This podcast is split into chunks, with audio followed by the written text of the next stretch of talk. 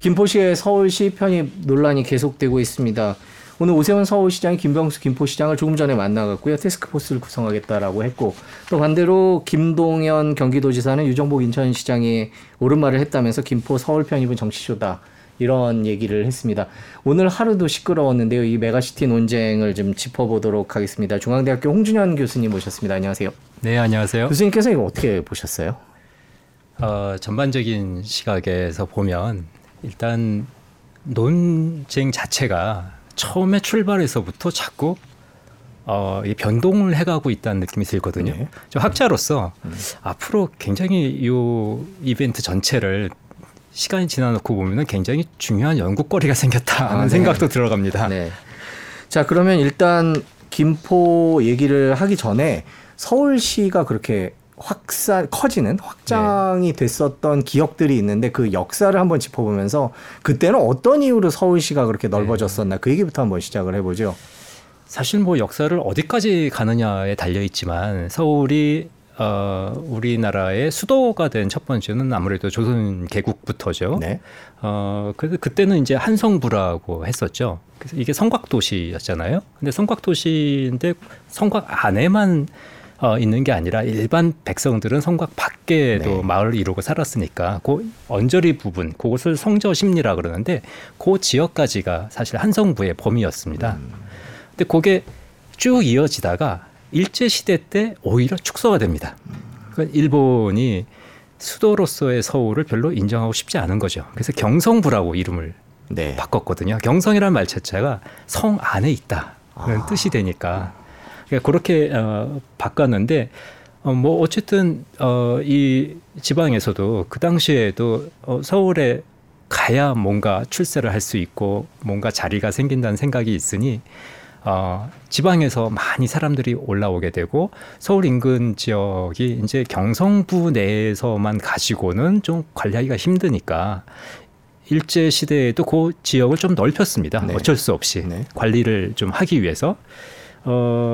그게 1936년 정도인데, 그러다가 한 차례 조금 더 늘어나서 1943년에 이제 우리가 지금 알고 있는 구들, 종로군이, 중군이 이런 것다가 일본이 도시행정구역의 행정체제로서 구체제를 처음 만들게 됩니다. 그래서 7개 구가 있었고, 그게 종로, 중구, 성동, 서대문, 동대문, 용산, 영등포. 이게 원조인 겁니다. 근데 그때까지는 사실 큰 확장이라고 보기는 좀 힘들고, 하지만 그것도 물론 의미 있는 확장이긴 하지만 결정적인 대확장은 1963년, 아마 많은 분들이 기억하실 수도 있는데요. 대확장이 됐는데 그때 특별법이 만들어졌거든요. 이때 편입된 지역이 양주군, 광주군, 시흥군, 우리 김포군, 부천군에서 총 6개면 60개 리, 그다음에 또 5개면의 경우는 일부만 해서 24개 리가 주로 한강 이남 지역 중심이 돼서, 이제 원래 강 북에만 있던 게 강남 지역을 대거 포괄하는 지금의 서울의 모습이 그때 갖춰졌다, 이렇게 보시면 됩니다. 그 이후의 변화는 사실 면적의 대대적인 확장은 거의 없었고요. 대부분의 거는 뭐냐면, 그 이후의 변화는 구를, 인구가 이제 늘어나니까 하나의 구를 쪼개는, 그러니까 행정의 효율성을 위해서 너무 많은 인구를 한꺼번에 할 수가 없으니 쪼개는 식으로 돼간 겁니다. 그게 계속 쪼개져 온 거죠. 계속 면적은 그대로고 하나의, 아까 말씀드렸던 9개 구로 있었는데 9개 구가 이제 25개 구까지 쪼개진 거고요. 다만 그러면 이제 지금 논의들이 또 이렇게 연결이 되잖아요. 지금 다시 논의되고 있는 게, 서울이 좁다, 이게 서울을 좀 더 확장해서 서울의 경쟁력을 키우자, 이렇게 얘기를 하고 있는데, 사실 지금 따지고 보면 지금까지 확장의 논의는 다 뭐냐면 개발기입니다. 우리가 급속도로 경제가 성장하고 인구가 그러니까 지방에서, 소위 시골에서 도시로 오는, 그 당시에 변변한 도시라고 하는 건 결국 서울이었으니까, 서울로 오게 돼서 이렇게 서울이 인구가 포화 상태에 가게 되는 그런 기간에 있었던 확장이거든요.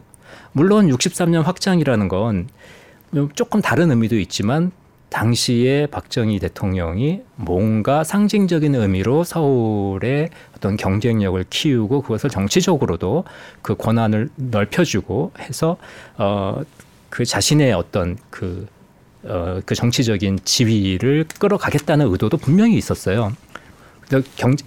또 하나는 우리가 경제라는 게 그 당시만 해도 경제 규모가 작은데 그것을 뒷받침해 줄 수 있는 곳은 서울밖에 없었으니까 네.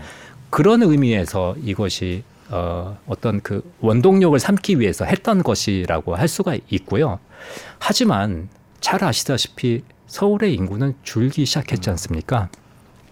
근데 그 서울의 인구가 줄어드는데 단지 서울의 인구만 줄어드는 걸로 끝나는 게 아니라 이제 21년부터인가요? 이때는 전국의 인구가 이제 우리가 순 감하는 시대에 들어갔거든요. 그것은 출산율의 영향을 받게 된 거죠.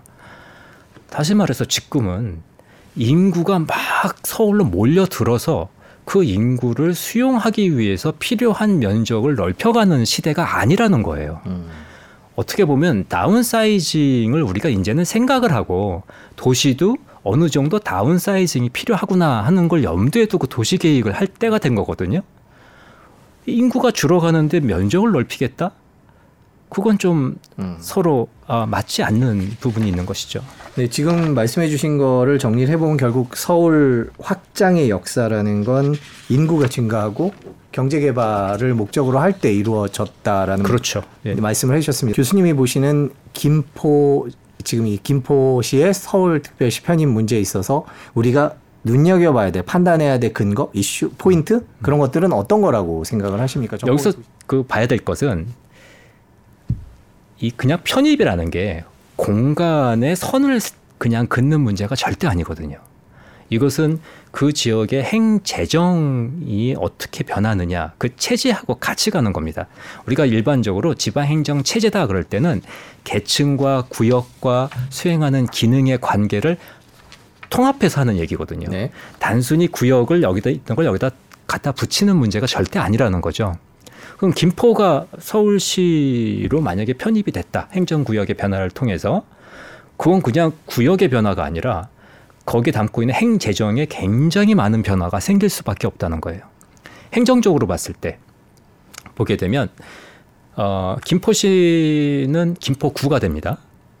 왜냐하면 특별시에는 구밖에 들 수가 없거든요. 그러면 김포구하고 김포시는 김포시가 지금까지 수행했던 일들을 김포구가 됐을 때 그대로 수행할 수 있느냐? 절대 그렇지 않고요.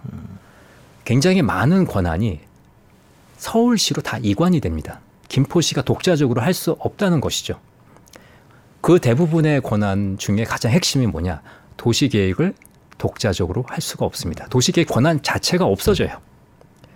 그럼 김포시는 지금까지 김포 시민들이 자기가 살고 있는 곳에 자기의 어떤 색깔을 내서 자기 지역의 어떤 그 미래를 그려갈 수 있었던 것이 지금 안 된다는 거예요.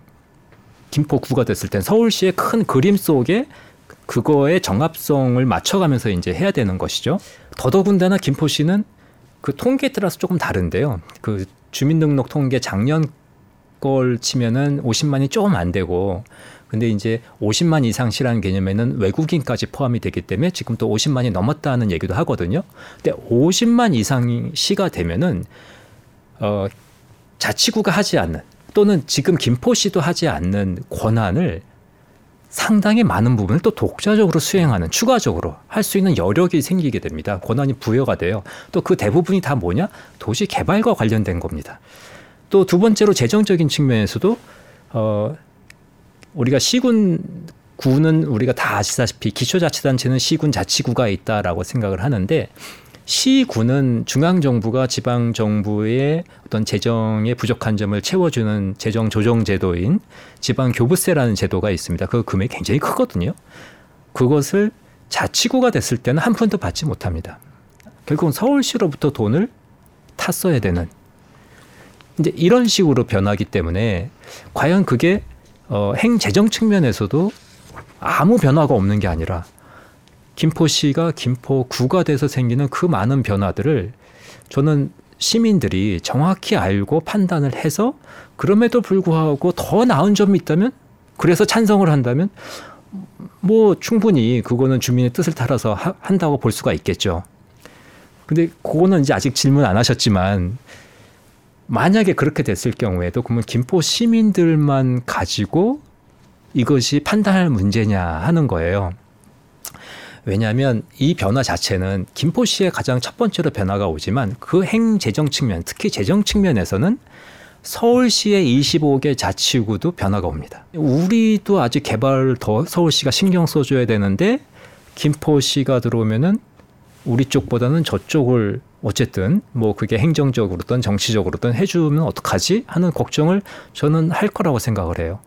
그래서 이게 단순히 구역의 경계 변경을 하는 문제가 아니다. 이것은 행재정상에 미치는 영향을 다 판단을 해야 되고, 그래서 지방자치법에서도 이런 걸 할 때는 지방자치단체 차원에서의 변경이 있을 때는 반드시 지방의회, 근데 이게 김포시의회만이 아니라 관계지방의회, 즉 관련성이 있는 영향을 받게 되는 지방의회, 그래서 경기도의회하고 서울특별시의회까지도 의견을 듣고 승인을 받아라 하는 것이고, 또는 주민투표를 거쳐라 하는 것이죠. 이때도 마찬가지로 주민투표는 김포시민들만 주민투표를 하는 게 아니라 서울시민 전체, 경기도민 전체도 주민투표를 하는 것이 법의 취지에 맞는 것이에요. 그래서 이게 간단하고 쉬운 문제가 아니라는 것이죠. 정리를 해보겠습니다. 지금 김포시 입장에서는 서울시로 들어왔을 경우에 포기해야 될 것들이 있군요. 네. 재정에서 수입에서도 있고요. 그다음에 50만이 넘어가는 대도시가 될 경우에 추가로 또 행사할 수 있는 새로운 권한이 생기는데 도시군 계획에서 주로 생기겠죠. 그렇죠. 예. 예. 그 생기는 것들을 포기해야 되는 측면을 과연 김포 시민들이 알고 있는지를 예. 확인해야 된다는 말씀이셨는데 예. 그럼 반대로 그렇게 잃는 게 있으면 김포시 입장에서는 얻는 것도 있고 찬성하는 분도 있을 것 같아요. 교수님께서 보시기에 통상적으로 예. 이런 시기에 일이 있을 때는 부동산 가격이 조금 움직임이 있거나 뭐 어떤 변화들이 좀 있습니까? 일반적으로 보면 물론 기대 심리는 분명히 작용을 할 거고요. 또 그거에 따라서 호가는 뭐 이미 주택 소유주들이 호가를 올리고 있다는 뉴스도 나오고 있어요. 그건 뭐 정상적인 아주 당연한 수순이라고 보여지는데요.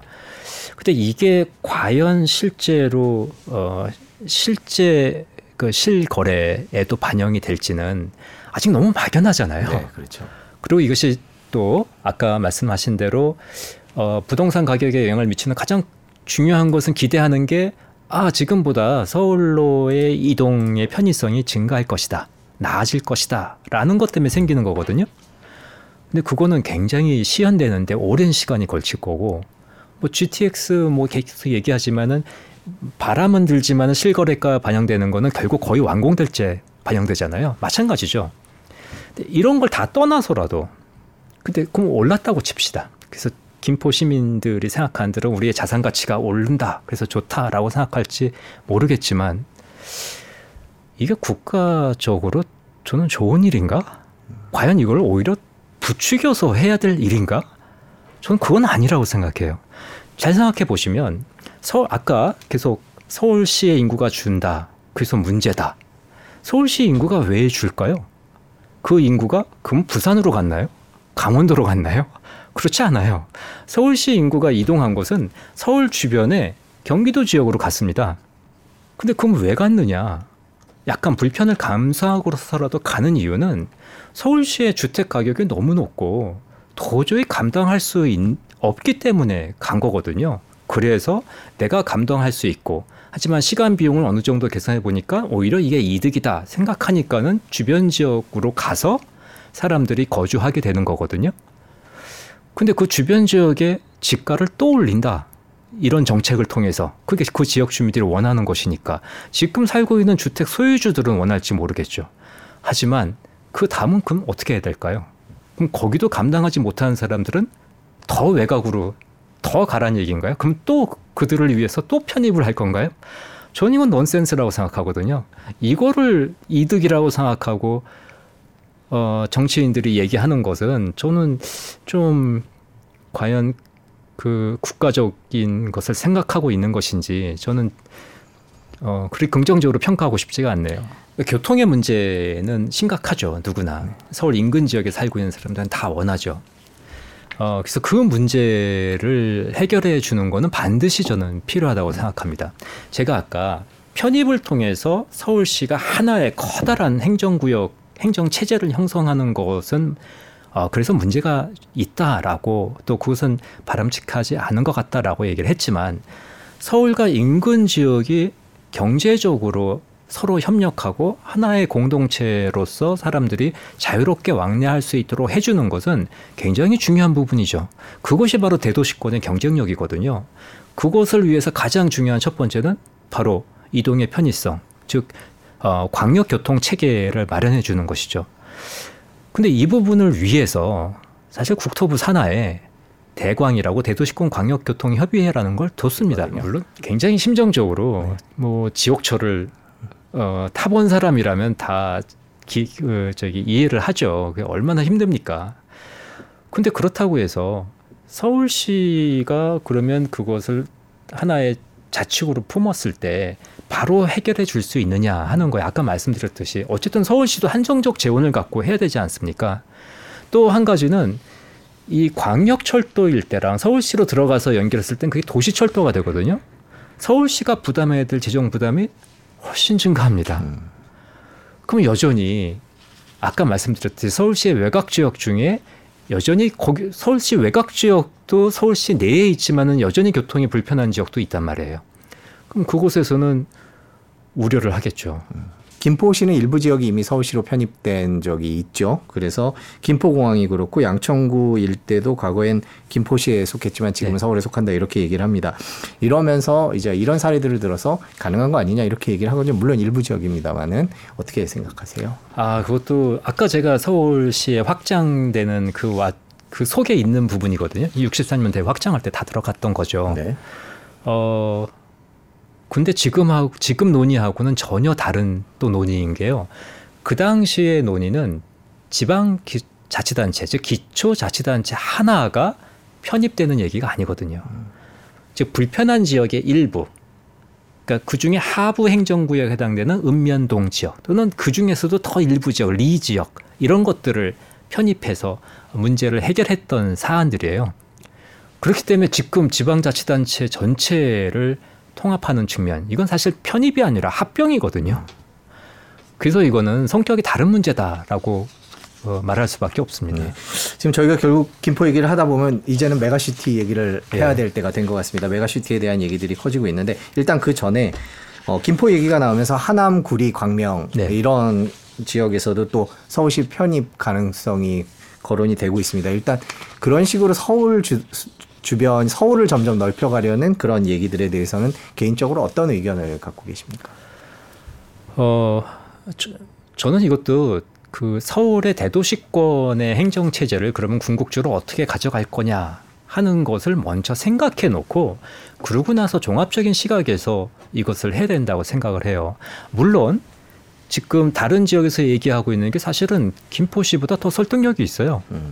왜냐하면 김포시 같은 경우는 김포시도 물론 서울로의 통근 통학 비율이 적지 않은 편입니다. 거의 12.7%니까 전체 통근 통학 중에 10% 이상이면은 적지 않다고 보거든요. 하지만 광명은 20%가 넘어요. 네. 과천도 그렇고 또 하남도 그렇고 다 20%가 넘거나 20% 거의 20%고, 뭐 다른 우리가 이제 고양시 같은 경우도 그렇고 구리시 같은 경우도 그렇고, 이 지금 김포보다는 더 높은, 즉 서울로의 경제적 의존도와 이 경제적 교류의 관계가 훨씬 더 높은 지역들이고, 또 하나는 고향은 좀 다르지만 다른 지금 하남이나 광명이나 이런 지역 같은 경우는 하나의 시지역이고 하나의 도시지역이에요. 김포처럼 도농복합 형태의 시가 아니라는 거죠. 그렇기 때문에 문제가 더 없어요. 그 해결해야 될 문제가 훨씬 좀 줄어듭니다. 도농복합 형태의 시 같은 경우는 읍면이 있기 때문에 또 읍면을 동으로 전환돼서 오는 여러 가지 농어촌 특례가 굉장히 많거든요. 그것을 어떻게 처리할지 할 문제가 또 생기지 않습니까, 지금. 그래서 그런 문제가 전혀 없죠. 그래서 어떤 면에서 아까 행재정 측면에서 재정적인 것이 감소되는 측면은 물론 똑같지만, 또 지역 주민들이 받게 되는 또 다른 특례 면에서는 그쪽은 변화가 없는 것이죠. 그것을 그 문제 해결을 저는 왜 행정을 완전히 통합시키는 편입이란 방법, 저는 편입이 아니라 합병이란 말을 쓰고 싶은데 왜 합병이란 방법을 써서 해야 되는지, 그게 메가시티인가? 지금 아까 질문하시려고 했던 것 같은데요. 그건 잘못 호도하는 겁니다. 메가시티는 그게 아니에요. 자, 그러면 메가시티는 어떤 거고 과연 일단 메가시티란 무엇인지부터 좀 정의를 좀 내려보고 지금 서울 상황을 한번 얘기를 해보도록 하죠. 알겠습니다. 아, 정말 이 설명을 꼭 해드리고 싶었는데요. 우리가 메가시티란 말을 언론에서 쓰고 있고 정치권도 쓰고 있고 또 정부도 한때 썼습니다. 메가시티는 제도적 용어도 아니고 법률적 용어도 아니에요. 사실 학술적으로 나왔던 용어입니다. 어떤 나라에도 메가시티라는 게 법제화되어 있지는 않습니다. 그런데 그리고 메가시티란 말이 있고 메가시티 리전이라는 말도 있고 어떤 데서는 또 메가 리전이라는 말도 써요. 근데 메가시티하고 메가시티 리전은 거의 동의어처럼 쓰이고 있는데요. 이게 이제 유엔에서도 메가시티를 정의하고 있고 아마 좀 들어보셨을 텐데 그 마이클 포터가 쓴 메가시티 리전이 굉장히 유명한 얘기가 있거든요. 그런 데서도 다 뭐냐면 중심 도시, 핵심 도시가 있어요. 그리고 그 도시를 중심으로 주변 도시들이 기능적으로 서로 연계돼서 하나의 경제 생활권을 형성한다는 개념이에요. 그리고 그 인구가 대략 한 1,000만 정도 될 것이다. 이렇게 보는 관점이에요. 이 얘기는 그 전체가 하나의 행정구역을 갖는다는 얘기가 절대 아니거든요. 핵심이 어떤 식으로 쓰던지 간에 공통적인 특징이 있는데 뭐냐면은 핵심 도시와 인근 지역이 기능적으로 연계돼서 시너지 효과를 낸다, 이겁니다. 네. 근데 이것을 서울 메가시티, 그래서 서울의 확장이라고 표현하는 것에 저는 좀 이게 왜 메가시티지? 하는 말을 할 수밖에 없고요. 또 이것을 이제 들면서 뭐 다른 나라 얘기를 많이들 하시더라고요. 또 봐라, 중국의 뭐 베이징이나 상하이처럼 거기는 훨씬 거대하다, 2천만, 3천만 되는 도시다. 일단 중국이 갖고 있는 정치 체제와 한국이 갖고 있는 정치 체제, 또 지방 도시를 통해서 갖고 추구하고자 하는 방향, 그 다음에 거기에 그 행정의 중앙과 지방 간의 관계, 이런 것은 완전히 차이점이 크거든요. 우린 지방자치를 하고 있잖아요. 그러면서 중국의 도시의 개념을 놓고서 그렇게 볼 수는 저는 분명히 없다고 생각을 하고요.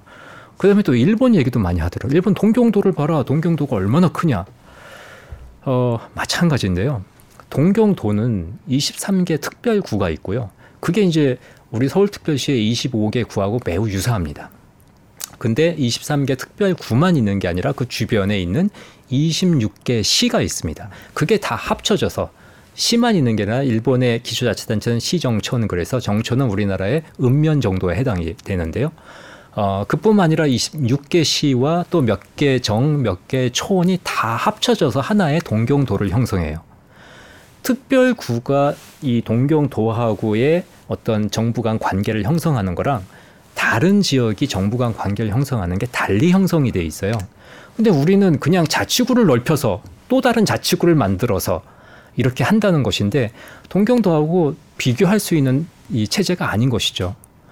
또 런던 얘기도 많이 하죠. 런던 광역정부 얼마나 크냐, 우리보다 커요. 이것도 역시 정말 잘못된 비교인데요. 런던 광역정부 같은 경우는 밑에 있는 기초 단위로서의 디스트릭트, 보러들이 있는데 이곳들이 원래 런던을 구성했던 곳이에요. 시티 오브 런던은 그중에 하나였습니다. 근데 이것을 이 지역들 간에 이게 우리가 따로따로 이렇게 하다 보니 광역적인 기능에서 너무 불편함이 많다. 그리고 뭐 국제 경쟁력을 따지니까 그러니까 우리가 그레이터 런던에 좀 메이어가 있으면 좋겠다. 원래 의원 내각제지 않습니까? 근데 시장을 직선으로 뽑는 그런 제도를 변경을 했던 거죠. 다시 말해서 광역에 우리 서울특별시에 해당되는 런던 광역시 정부는 권한이 매우 제한적입니다. 즉 제한된 광역 기능만 수행을 하고 훨씬 많은 기능을 기초들이 자율적으로 수행하고 있죠. 우리는 정반대의 구조잖아요. 이걸 어떻게 가만히 그대로 놓고서 비교해서 할 수 있냐는 거죠. 저희 뭐 기사 관련 기사가 나가면 댓글이 제일 많은 게 너무 수도권 중심 아니냐, 지금 그 방향이 맞느냐 그러면서 지방 소멸이라든지 지방의 위기 얘기를 해주시는 분들도 많습니다. 그런 얘기에 대해서는 어떻게 생각하세요? 충분히 저는 우려가 된다고 보죠. 그러니까 서울 자체를 넓히는 게 그러면 결국은 서울에 영향을 받는 권역이 만약에 김포나 주변 지역에 들어온다. 그럼 주변 지역에 또 형성될 수밖에 없거든요.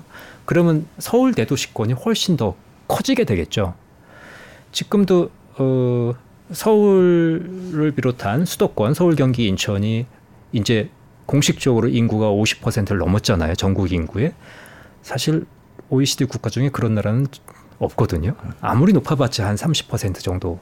그것도 문제라고 막 영국 같은 데서 문제라고 지금 굉장히 심각하게 보고 있는 것인데 그 파급 효과는 굉장히 클 겁니다.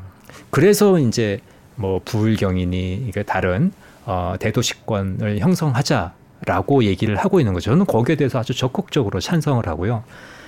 지금의 서울의 인구 증가는 서울에서 이 새로운 아기들이 많이 태어나서 이루어진 게 아니거든요.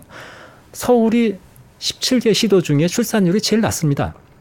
0.5 몇이에요. 있을 수 없는 숫자죠. 그 정도로 제일 낮고 경기도는 도 지역 중에서 또 제일 낮습니다. 그 출산율이. 다시 말해서 수도권의 인구의 증가가 지금까지 이렇게 쭉 이어온 것은 자체적인 인구의 증가가 아니라 비수도권의 인구를 빨아들여서 된 거거든요. 근데 거기에 출산율은 제일 낮습니다. 이건 국가적으로 굉장히 위기를 초래하는 거죠. 인구를 빨아들이는데 출산율은 낮아요. 그럼 인구 감소를 더 가속화시킬 수밖에 없는 거죠. 그리고 그럼 서울 이외에, 즉 수도권 이외에, 서울이 아닌 수도권 이외의 다른 지역은 출산율은 수도권보다 높습니다. 하지만 아기를 낳았자 다 서울로 가게끔 만들고 있는 것이죠. 그래서 중요한 거는 이제 과거에 우리가 국가적으로 해온 게 수도권에 있는 시설들을 이전시키자.